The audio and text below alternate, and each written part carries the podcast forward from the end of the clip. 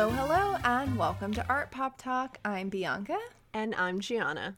Hello, hello, indeed. I need to thank all of the Art Pop Tarts who let us have a little break last week. It was much needed. What a week it has been. Gianna, how are you feeling and how was your past week? it was good. Much needed break indeed. Mm-hmm. Thank you for everyone uh, for just bearing with us. Yeah, so all good things. I installed my exhibition. Uh, so that was really exciting. Honestly, Bianca, it looks really good. Like, you would really like it. No, I know. I'm so excited to see it. Yeah, it's really cool because this is the first time I've displayed my prints with my sculptures, actually. Yeah. So, yeah. And you have an artist talk on I do. November 19th. So, can the Art Pop Tarts attend? It wouldn't be an artist talk without, of course, the tartlets. Yes. So, there's a virtual artist talk. It's Thursday, the 19th at 7 p.m., and that can be found at Modella Art Gallery's Facebook page. So, yeah, I would love for you all to tune in. 7 p.m. Central Time. Yes. Please tell me about Boston. Oh my gosh. I was feeling like honestly so lonely, like being here, watching all the excitement where you were. Not fair. It was great. It was fantastic.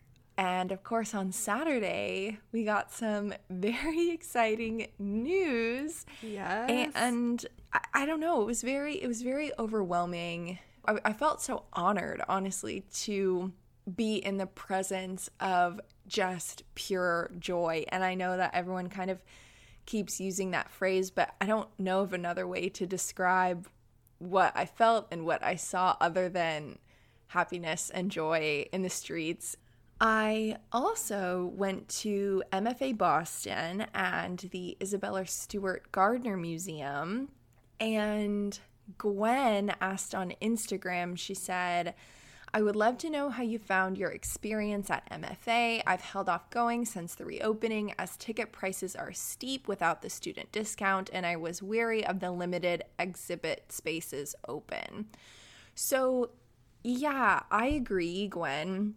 I was actually kind of frustrated with MFA's purchasing process because the person I went with is a student, and I'm also an AAM member. So, an AAM card, I'm a member of the American Alliance of Museums, and a lot of times you get free entrance with your AAM membership. So, to a certain extent, I am happy to support museums during this time. I know it's really hard, but it's also really hard for everyone, especially students and it was it was okay. So Gwen, I, I totally understand. But I have never been to MFA Boston. So for me the so I'll say a lot of the the museum's permanent collection was closed because of COVID and they're limiting the amount of spaces that the public can enter during this time. But it was kind of nice just for our schedule to feel like I didn't necessarily have to rush through the museum because I was only given access to a certain point. We also saw the Basquiat exhibition, and that was really fantastic. I really, really enjoyed that. I'll say it was, I felt very safe. The number of people in the museum was so, so small that, you know, there was never a point where I felt uncomfortable, like there were too many people, like I was too close to people. Not at all. I mean, most of the time, I think we were the only two people in a gallery and you know maybe we would kind of cross paths at a distance with people in the same uh, you know wing of the museum but it, it felt really nice to be back in a big artistic environment i really really enjoyed it and um, i think sometimes it's hard when you have one of these major museums and you know you get museum fatigue it's very overwhelming to stop and take in all of the different objects that you're seeing and really learn about what is being presented. And so it was nice to kind of almost be forced to to maybe stop and, and see objects that you might not normally want to visit. So wow, I'm so happy for you. Um, hey, I bought you a present. Oh, now I am really happy for you. What'd you get me? I'll send it to you, but I think you'll really like it. Okay, but like, just tell me what it is. No, I'm not gonna. oh my gosh. All right, Bianca. So, what do we have for some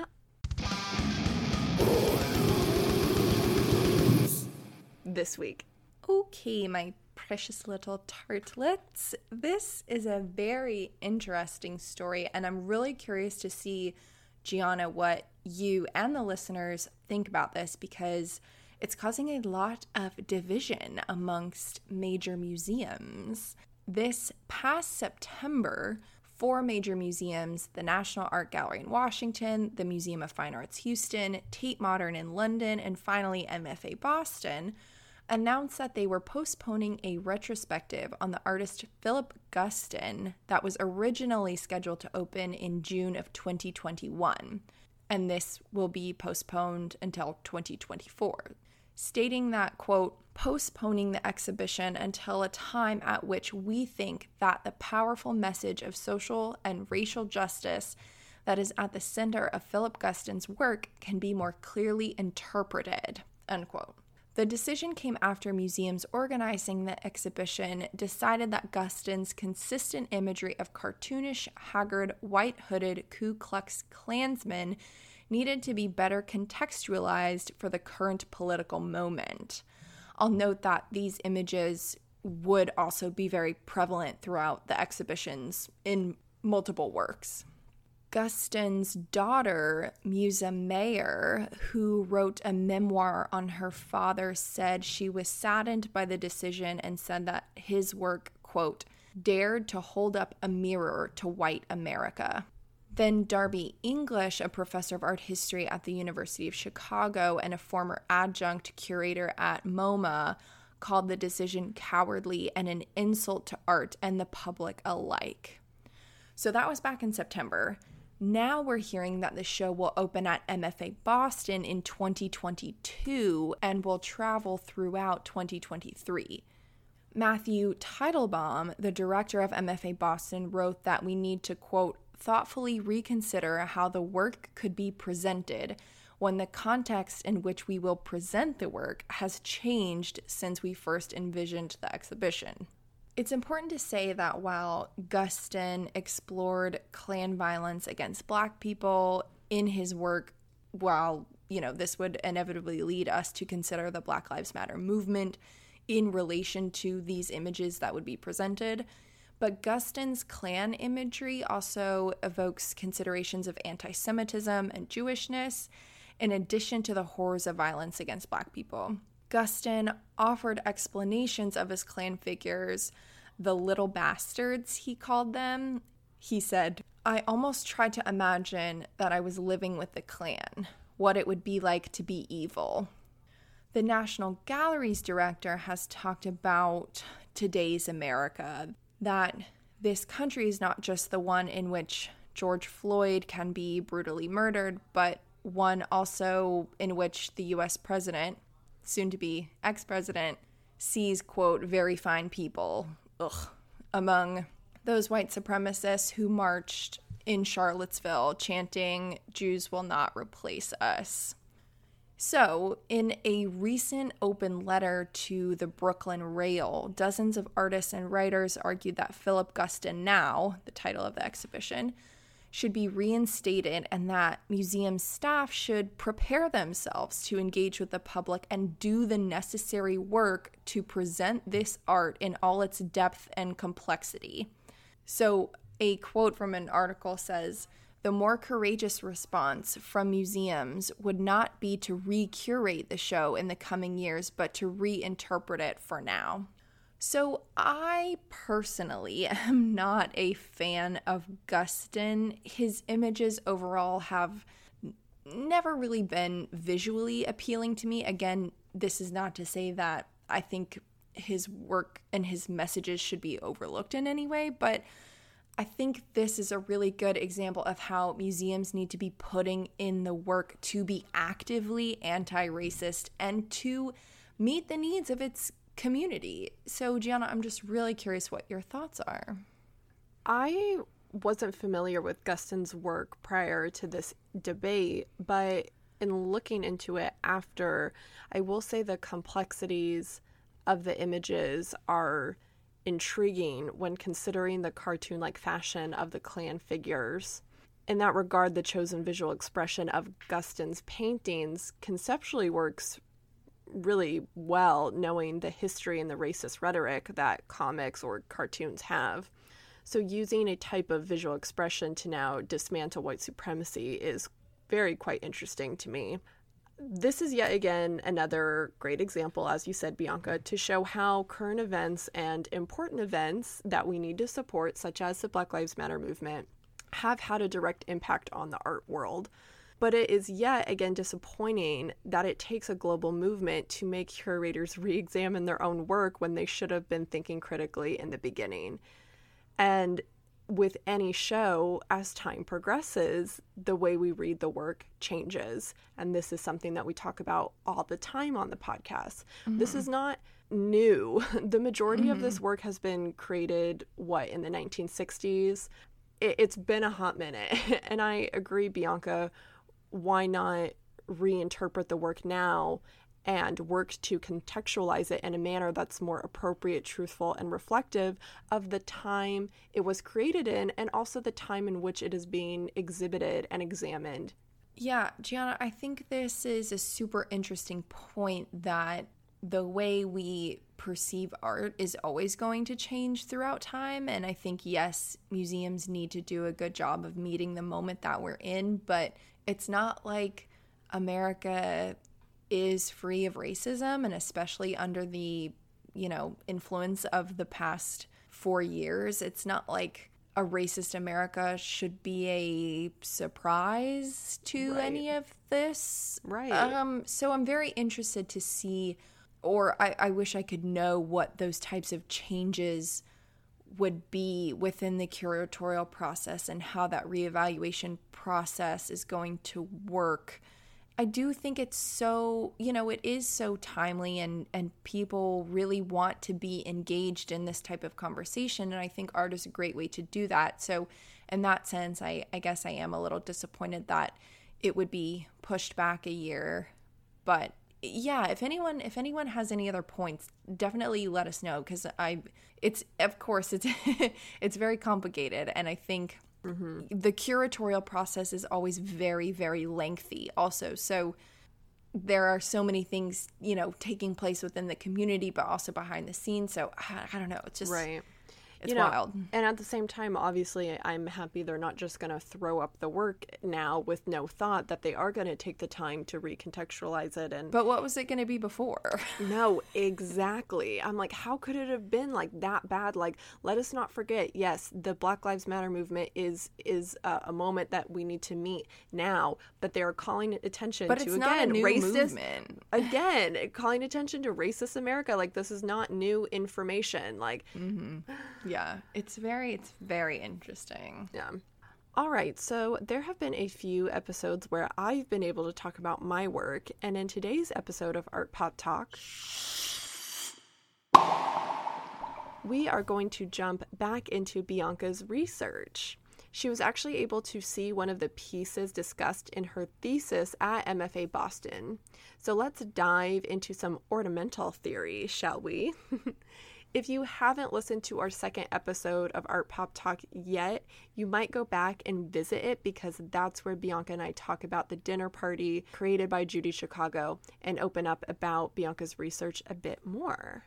Yeah, I went back and I, I listened to our second episode, and it was so funny to hear our second recording and think about how Gianna, you said you were still in school. It was your finals week, and oh god, and how much the pod has changed in just like 30 weeks. So if you listen back, you'll get a really good taste of APT beginnings, APT Genesis era. Why did I but, think it would be a good idea to start a podcast as I was graduating at the same time? That timing. I think it's brilliant. Brilliant. Brilliant, brilliant, brilliant, I tell you. Yeah, but I was able to visit a work in Boston, which kind of sparked this re interest in this idea of ornament. So I'm pumped to revisit this topic today. Yay! Me too. So we have discussed the ornament a bit and at least using the terms in relation to my own work. So, if you've kept up with us, I believe this term should be at least somewhat familiar. But, mm-hmm. Bianca, mm-hmm. take us through what ornamental theory is and how it is utilized historically and how it functions in feminist works. Sure. So, I think at a basic level, we all understand what ornamental and decorative mean as something that exists within our aesthetics.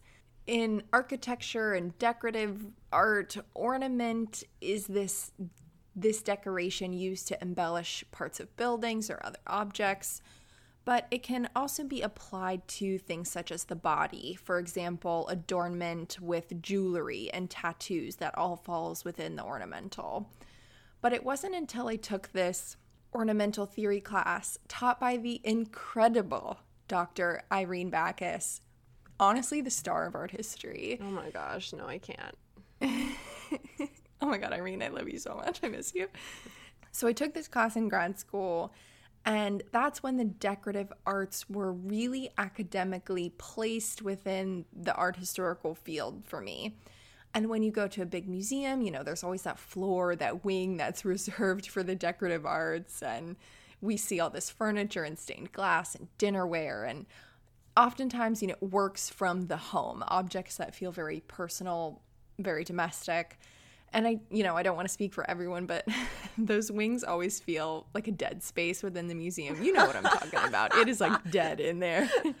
and it's always like that room. It's like always you, like darkly lit too, right? So yes, like you're, no, you don't know like, if you're supposed to go It's there. like scary. And you're like, is this like an archive room or am I supposed to be in here? yeah. So it's not really, you know, a big tourist wing for general museums. And, you know, I've definitely been one of those people where I feel like if I'm visiting, I'm like, all right, I'm just going to breeze through this and skip right through this decorative arts wing. And, you know, and when it was announced that this class would be one of the courses required for our graduate program, I think all of my colleagues and myself, you know, groaned about this boring topic and how it wouldn't be useful for any of us. And I honestly, I feel so terrible about that now I probably say this about every class, but it was just the best.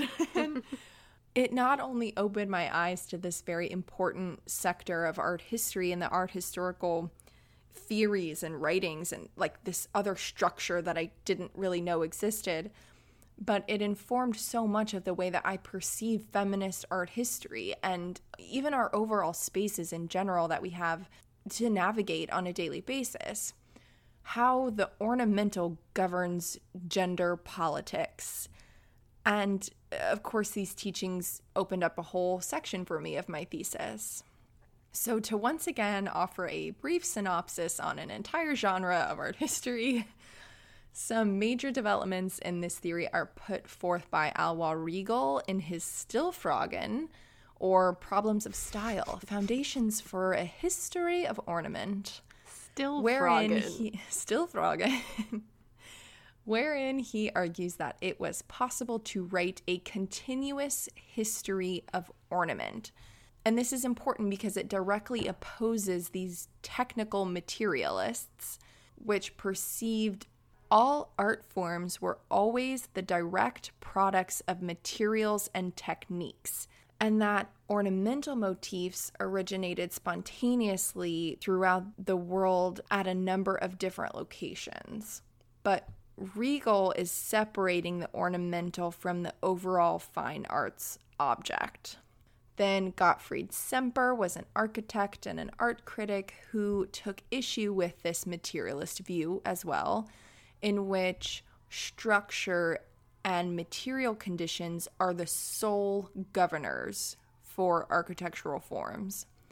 And you may also know Adolf Loos, the Austrian architect against tattoos, who believed that ornament and decoration was a waste of time, labor, money, and materials, and connected this to social and economic structures. You know, I've got to say, I've never been a Lucian Stan, but he's making more and more sense to me. Even though he's he's definitely super harsh on some things but whatever. When so, are we ever not harsh? Like Touche, that's all we do here. You know what? I guess that's just art history in a nutshell. We're just bitching about other people's shit that we didn't even make so whatever. Yeah uh, yeah so all of this back history that we went over in the class led to these more nuanced conversations about ornament and gender and how the decorative arts become this form associated with the domestic, with the feminine, and with women artists, like fiber arts, pottery, textiles, jewelry, etc. And it's that gendered connection between ornament and the dinner party that I explore in my thesis. Wow. Great little synopsis there. Thank um, you. So in, in chapter two, you state, quote, Chicago's dinner meal interprets that consumption as something that hides the achievements of women, a metaphorical swallowing of women's history. Chicago's idea for her project would exemplify the point that while women are and were making significant contributions to history, their stories have continually been dismissed. End quote. Wow. I'm like quoting you. How do you feel? Honestly, I feel like super cool, not gonna lie. so in taking what you just talked about in regards to the ornament, how does the complexity of women's history and the representation of women in history and women's art correlate to the ornament now that we know that this gendering of objects does exist? This is such a great question. I'm, I'm also going to do some quoting of myself here throughout this episode, so we're getting real fancy. I love that. I, you right, AO right here. AO. That's me. this is me. You like? So I'm going to read you this section from my chapter. which exemplifies the opening of my analysis on the dinner party and sets up the framework for how I see the correlations between gender, women's art, and the history of ornament. In his 1918 book, Foundations of Modern Art, French painter Amédée Ozenfant says in his section on cubism, quote, there is a hierarchy in the arts, decorative at the bottom and the human form at the top, because we are men. It's a real quote. well, this quote from Ozenfant this is why we hate cubism, you know, just to put things in perspective. This is why we hate cubism. cubism. so clearly, this is like not the best statement in the world, but it also illustrates two key notions that are useful in the analysis of the dinner party. So, first, it exposes a distorted value system within traditional Western art in which the decorative and the figural are positioned to compete against one another. This is why you skip the decorative wing and you go to the naked ladies in your art museum. Second, this quote highlights the problematic gendering of the decorative arts as feminine and the figural arts as masculine. In his book, The Invention of Art A Cultural History, Larry Shiner argues that beginning in the 18th century, the concept of art was split between the fine arts and the crafts or popular arts. He suggests that, quote, while the fine arts were a matter of inspiration and genius intended for refined pleasure, the popular arts were designed for mere use or entertainment in a 1978 publication from the feminist art historical journal Heresies, a feminist publication on art and politics. American artist Valerie Jaudon and Joyce Kozloff argue that, quote, since the art experts consider the high arts of Western men superior to all other forms, those arts done by non Western people, low class people, and women are categorized as minor arts, primitive arts, low arts, etc. The myth that high art is for a select few perpetuates the hierarchy in the arts and among people as well.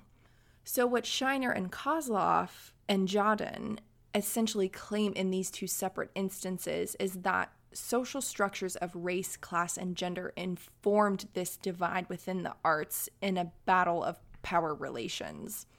The decorative arts were categorized as minor, low, or craft because the makers, users, and viewers of objects that are assigned to that category.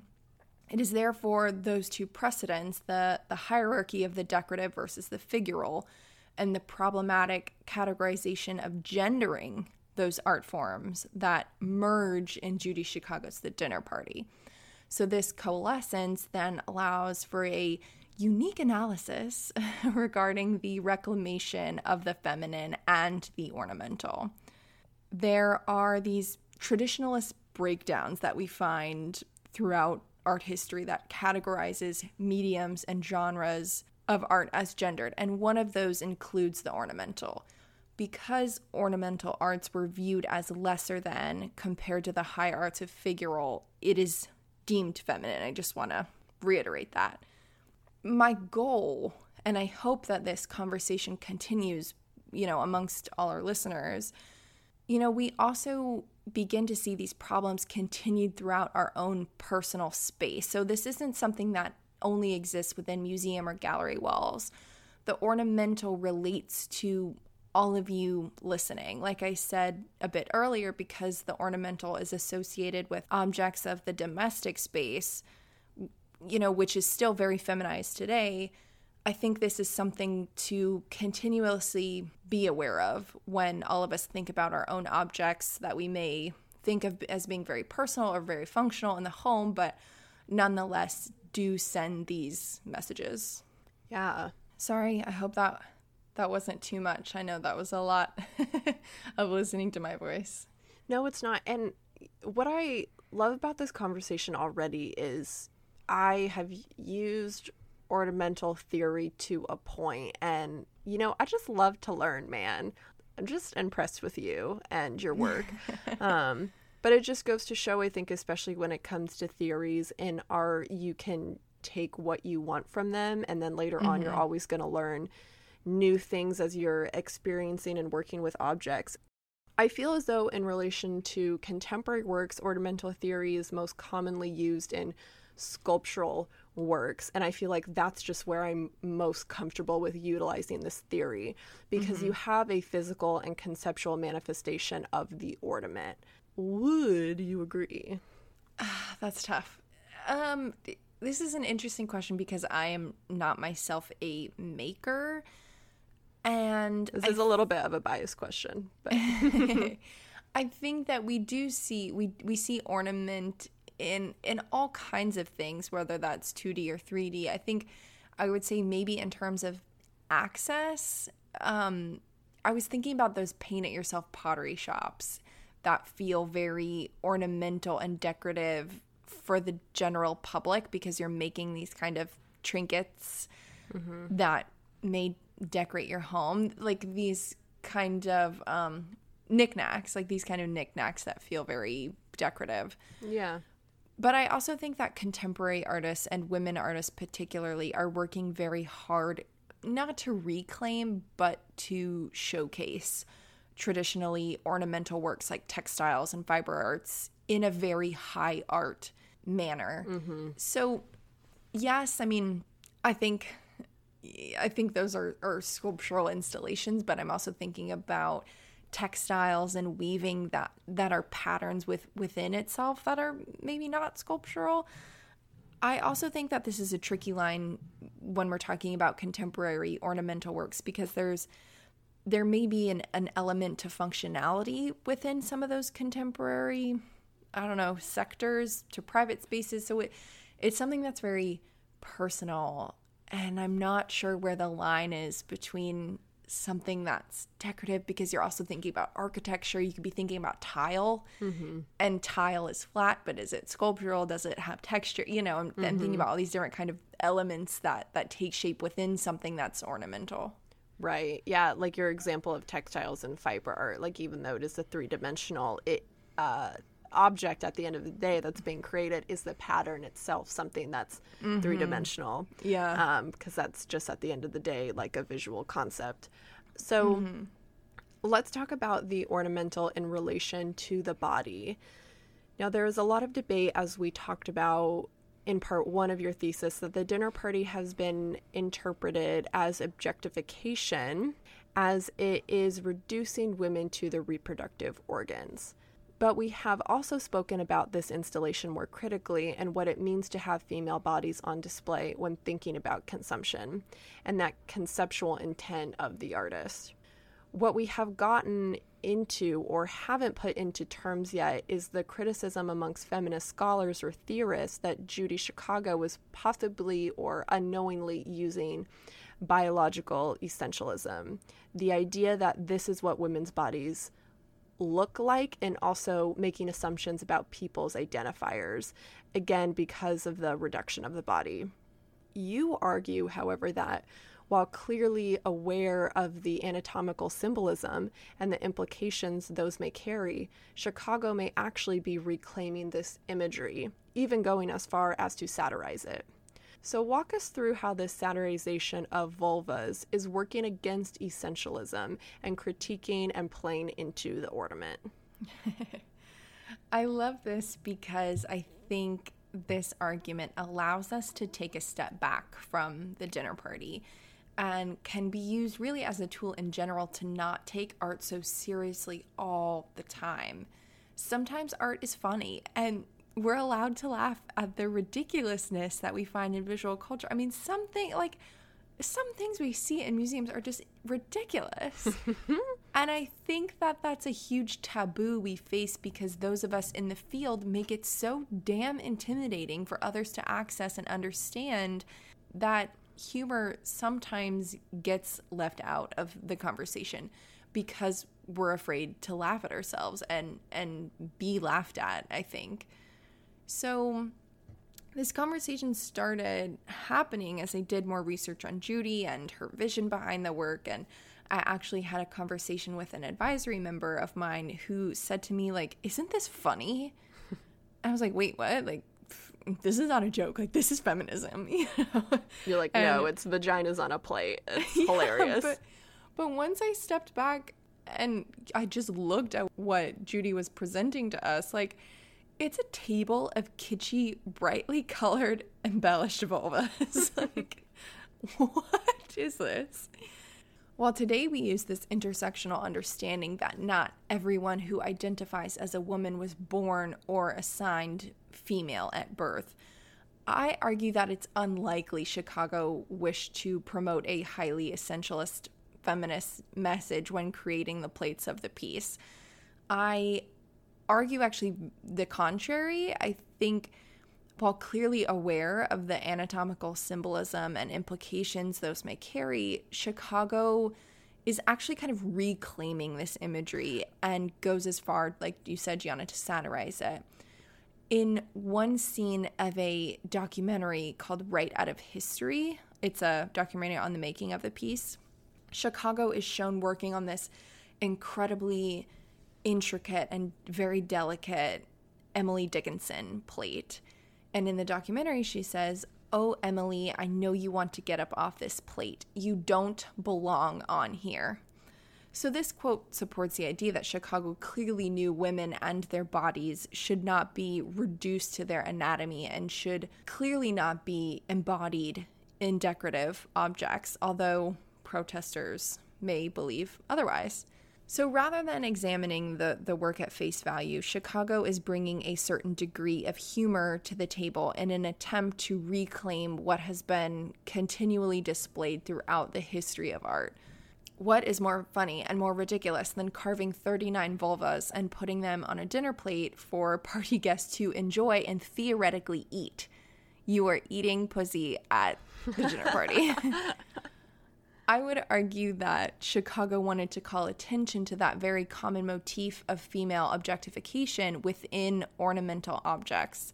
So, in her work, Chicago has, I think, created this path for us to evaluate the real absurdity of a non satirical problem that has continually persisted and continues to persist within the art historical canon. I almost asked that question in part to some of the struggles that I have come upon, not necessarily in my work itself, but my writings and my research about my work, the way that I talk about it, having to be mm-hmm. so critical about my own language, uh, mm-hmm. uh, especially in a feminist feminist context. Mm-hmm. Um, and how do you talk about the displays of women's bodies, but also knowing that I want these works to be open to interpretation and that mm-hmm. these are also people who are born with these bodies. And unlike Judy, what I was not up against in my work was not directly making portraits, which mm-hmm. I think mm-hmm. was also, you know, we have to consider that correlation too in her work when mm-hmm. I think talking about that as well. Yeah, and there's definitely um, later on in the chapter, I, I, do go on. We probably don't have time for it today, but I talk about the Georgia O'Keeffe plate and the mm-hmm. controversy with that. Too. Right. Okay, so the section on vases. you threw some theory and some academic shade in this section, and I'm just going to need you to walk us through the basis of it all as a historic object that has been created and studied and written about in ways that are evocative of the ideal female body. You also mention a 2010 publication called Sensuous Surfaces, the Decorative Object in Early Modern China by Jonathan Hay, where he explores the decorative arts in Ming and Qing dynasty China. In it, he argues that our interactions with decorative objects, like other artworks, are transactional. In other words, decorative objects hold a sense of agency. In contemporary terms, and when we discuss the dinner party, we do talk about the agency of reclaiming the female body through our visual display and control of it. But particularly, the use of sculpture is really important when thinking about the piece that make up the installation. What objects are carrying the agency and how? And in response to Hay's theory, you don't disagree, but you more mm-hmm. take it a step further to say that, of course, these are now loaded objects that now have gendered agency because we gendered objects, and in this case, vases. And we don't see the fascination or the correlation with aesthetics of objects in relationship to male bodies.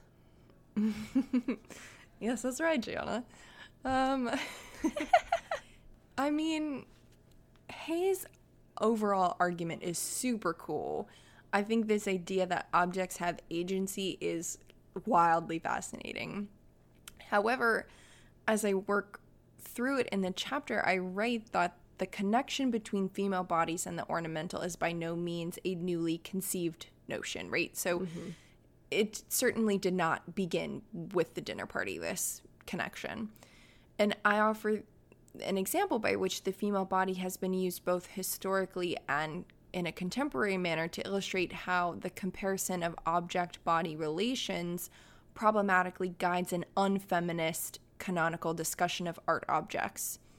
So, in 1542, the Italian poet Agnolo Firenzuola completed his book on the beauty of women. He draws these images of vases, which you can view on our Instagram. I highly recommend you look at these vases so you can understand the description I'm about to read. The vase on the far right, with its long neck rising delicately from its shoulders, is like a woman with a long, slender neck and wide, graceful shoulders. The next vase has sides that swell out around the sturdy neck, making it appear more slender, and this resembles the ideal fleshy hipped woman who needs no belt to set off her slender midriff. In contrast to the first, the third vase is like a skinny, angular woman, whereas the fourth, unlike the second, recalls those over endowed women who are simply blocked out by the mallet without being finished by the chisel and the rasp. I don't know why I'm laughing at like the 15th century use of the word midriff. so, although written in 1542, so 16th century. Oh, Firenzuola. his objectification of female bodies via the ornamental and his universalizing proposal that female bodies are represented by four kinds of vases. That's it. You just get four kinds and you're put in one. Is unfortunately not something that has escaped academic understandings of the decorative, nor has it escaped the way in which artists create works that represent female bodies. So, moving back to Hay and your quote, Gianna, his claim again is, is very compelling and is presented very convincingly. However, I do say that I take issue with this comparison from 2010 between decorative objects and female bodies in particular.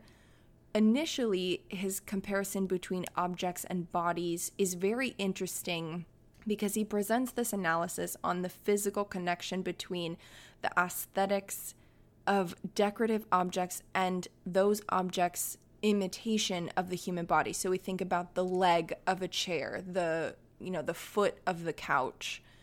However, his analysis as it continues, it is only the female body that is invoked in such an ornamental and a very, very sensual manner. So there is also never any mention of the relationship between objects and male bodies, which I think is very interesting. Hay's examination of these objects is very similar to another analysis by Firenzuola on an ancient vase called the Mona Lampiada. Here, Firenzuola describes this ancient vase as if it has agency, claiming that she is not a vase, but certainly an entire treasure chest of all the virtues that adorn the spirit of a gentle woman.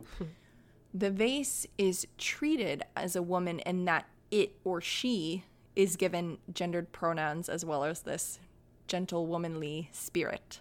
Although Firenzuola and Hay both make very compelling visual analysis that persuasively call attention to the visual likeness of domestic objects to bodily forms, these analyses they extend into dated parallels between this inherent connection to specifically female bodies and vases, uh, you know, along with other domestic objects. So Okay, everyone, so we are going to take a little break, and when we come back, we are going to talk with Bianca more about ornamental theory and a different work of art, one by John Singer Sargent called The Daughters of Edward Darley Boit, that Bianca recently viewed at the MFA Boston.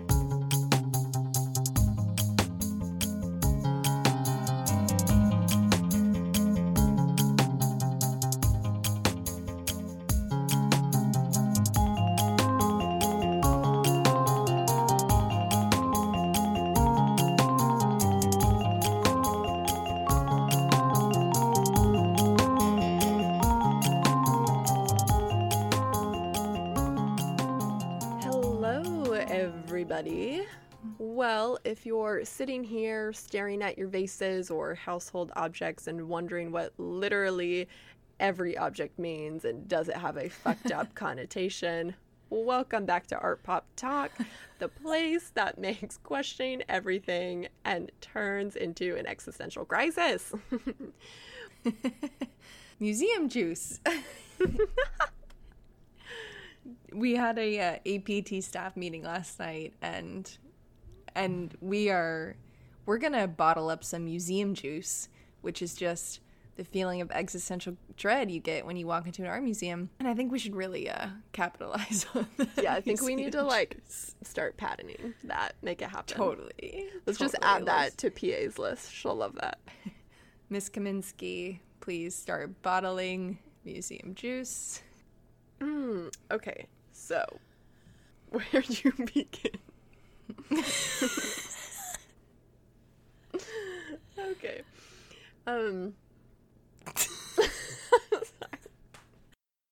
well, Bianca, I am dying to hear more about your trip to MFA Boston, but most importantly, we are going to talk about a really significant painting at this museum, which is John Singer Sargent's The Daughters of Edward Darley Boit, and its use of the ornamental um, as it features a family of young women with tall porcelain vases as both a backdrop and a focal point in the image.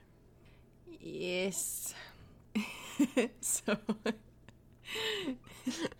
that's in... it. Good night, everyone. Yes. you heard it here first. That's all you need to know about Edward Darley Boit. what was that? yep. Oh my god. Riveting commentary. In 1882, American painter John Singer Sargent was commissioned by his friends Edward Darley Boit and Mary Louisa Cushing Boit to paint a portrait of their four daughters. Although the parents were both Americans born into great wealth, they preferred living in Europe to the United States. So, this painting not only features portraits of their four young girls, but also the lavish interior of their Parisian home. This work has been the subject of numerous art historical studies given its unique composition and Sargent's unconventional means of representing the children. Unlike a classic portrait that might offer the viewer some deeper understanding of the sitter or sitters, the daughters of Edward Darley Boit rather appear to be part of the interior space itself, as their bodies are visually echoed in the shape, size, and placement of the two large Japanese vases or urns that accompany the girls in the foyer of their home. So, in using the visual descriptor from the MFA Boston, Sargent placed the Boit girls in an intermediate space. The entrance hall, neither entirely public nor entirely private, that is brightly lit in the foreground but recedes into a vaguely defined drawing room, half lit with mirrors and reflections. The two tall Japanese vases made in Arita, a broad term for Japanese porcelain and also a town in Japan, in the late 19th century, specifically for export to the West, and were prized family possessions of the Boit family. Their unusual size in relation to the girls makes the interior seem strange and magical. The sisters are dressed almost alike in the sort of casual clothes they would have worn in the schoolroom or for play. Their white pinafores gave Sargent an opportunity to demonstrate his mastery at painting white in different conditions of light. Only the youngest girl, Julia, engages the viewer, while the older girls recede progressively into the shadows, becoming increasingly indistinct. So, this painting is studied and is a well known work of Sargent because it is differing from traditional portraiture, and it also has been compared in the sense that the young girls are painted in a very Degas like manner.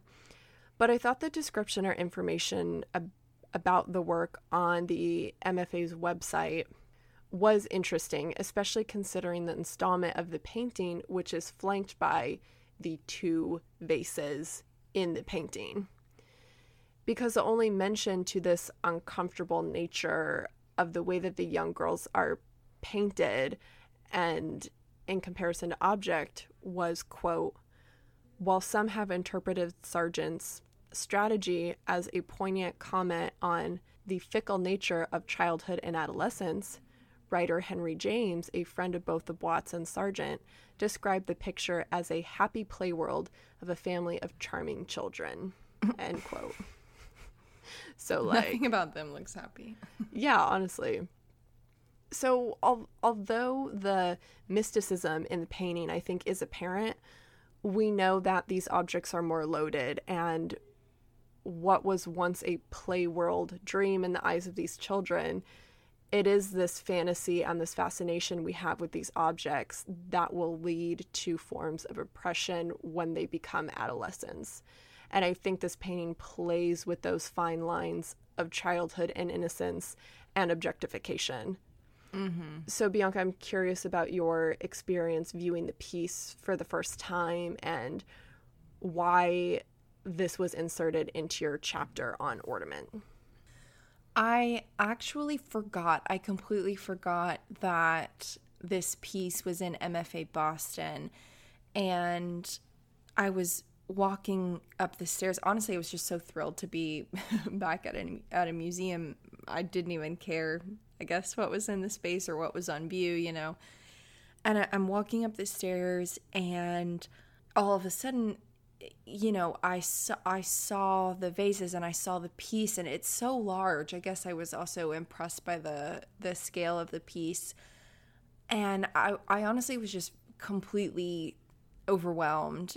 You know, it's it's one of those moments that you study something for so long and then to be surprised that I was able to see it was just something I I don't know, I really enjoyed and I think if you're um a person who likes art or has your favorite work of art, that moment when you see it in person, you really do feel this personal connection and and because I've studied it so much, you know, I really I don't know, I had this like almost an emotional connection to the girls and this quote Gianna that you had about the happy play world it almost makes me sad because mm-hmm. Nothing about that painting seems very joyous to me and I, I don't know what it was like to be a rich white girl growing up in her parisian home in 1880 but from the look of this painting they don't look like happy children. Of course i think you know if you're familiar with the painting you see the, the the smallest girl in the foreground who has the doll between her legs which we have come to think about as this marker of childbirth and she's not going to be a child for very long because she's going to grow up and she's just going to be used to make children and there's there's nothing in this space also to symbolize that it's a it's like their playroom there are no toys it's it's very dark so that's that's a really interesting description that you read of the piece, Gianna. But yeah, I was I was like so moved. I just I I didn't want to leave. I just wanted to to keep looking at it. Bill Brown is a leading scholar on the subject of object relations, and in a 2003 book, he argued that this painting invokes one's quote inability to distinguish between the animate and the inanimate according to Brown, Sargent has managed to paint a portrait of the vases and a still life of the girls.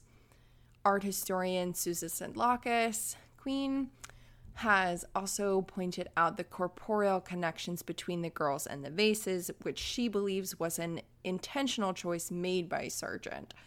She claims that this body object parallel or the fusion of the girls with the vases illustrates this short story called Bric-a-Brac, in which furniture legs become indistinguishable from the limbs of the family who owns them. So, again, that's kind of going back to that argument by maybe Firenzuola and Hay, who compare furniture to bodies. As the daughters and their presumably female bodies have been paralleled and objectified by a male artist, John Singer Sargent the matter of agency and object once again comes into question. If the daughters are indeed being compared to those ornamental vases, then their own bodies appear just as ornamental. Although the artistic intentions of Sargent could, of course, be debated, we may never attain hard evidence that this was, in fact, his perspective on the girls. The work nevertheless falls into a long line of art historical scholarship that exhibits women's bodies as ornamental. Both the figures and the ceramic wares are decorative objects that adorn the foyer of the Boit's home. And almost a century later, it could be argued that Judy Chicago has done something quite similar with her creation of the dinner party. So, this is why I brought it into my thesis.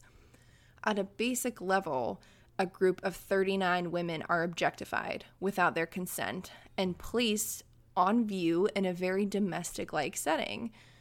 Although Chicago is a self identified woman artist and is drawing up shared inequalities that many women have undoubtedly faced throughout Western history, is it fair for her to use these women and turn their historical achievements into pieces of decoration simply based on the perceived shared experiences of being a woman. Or even while Chicago may have attempted to reclaim her own female agency via the ornamental, she has potentially taken away the agency of the women she represents in the dinner party. This painting is so it's so interesting. It's beautiful. It's, it's, it was it's, stunning too. It is, and, and that's why I think it's hard for me because I am an admirer of John Singer Sargent's oh, work. I love Sargent. I know. I Sargent. And uh, his portraits, I mean, I think also this is so interesting too, and just thinking of Sargent's uh, traditional portrait uh, paintings, but also how he breaks away from traditional portraiture with little, um, I don't know, subtle subtle changes but this obviously is is more than a, a subtle change. It's very direct.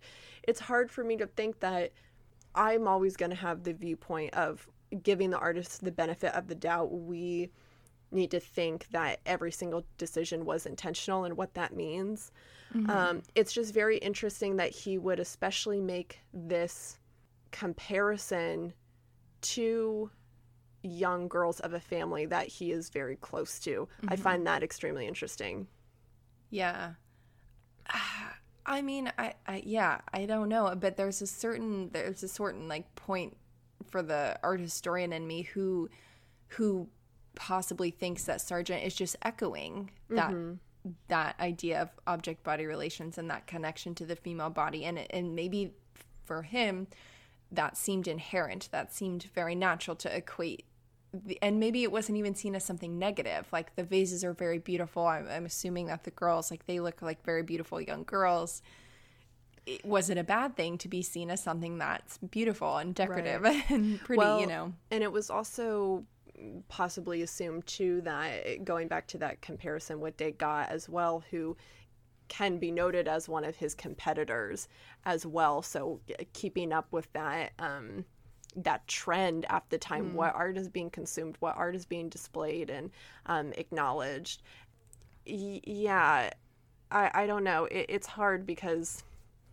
it's also okay to like this painting mm-hmm. um, for all of its complexities mm-hmm. which yeah. i think is how i enjoy it yeah for sure I love Sargent, and I I do have an episode planned for us in the works on John Singer Sargent's Portrait of Madame X, which oh. I I'm just love, oh I can't wait. Love yeah. who, by the way, looks like um Irene. Looks like Dr. Irene She look exactly like her. Exactly like Queen. her. Oh my god. Uh. Queen, queen, queen. So, thank you all for listening to this episode today. I know it was a lot of my voice yelling art historical garbage at you, but oh, I appreciate it. And, you know, I, of course, I always want to hear your thoughts. I want to continue the conversation. We also wanted to let you know that there will be no episode next week because of Thanksgiving. We hope that you are all able to have a safe, safe, safe, and happy Thanksgiving.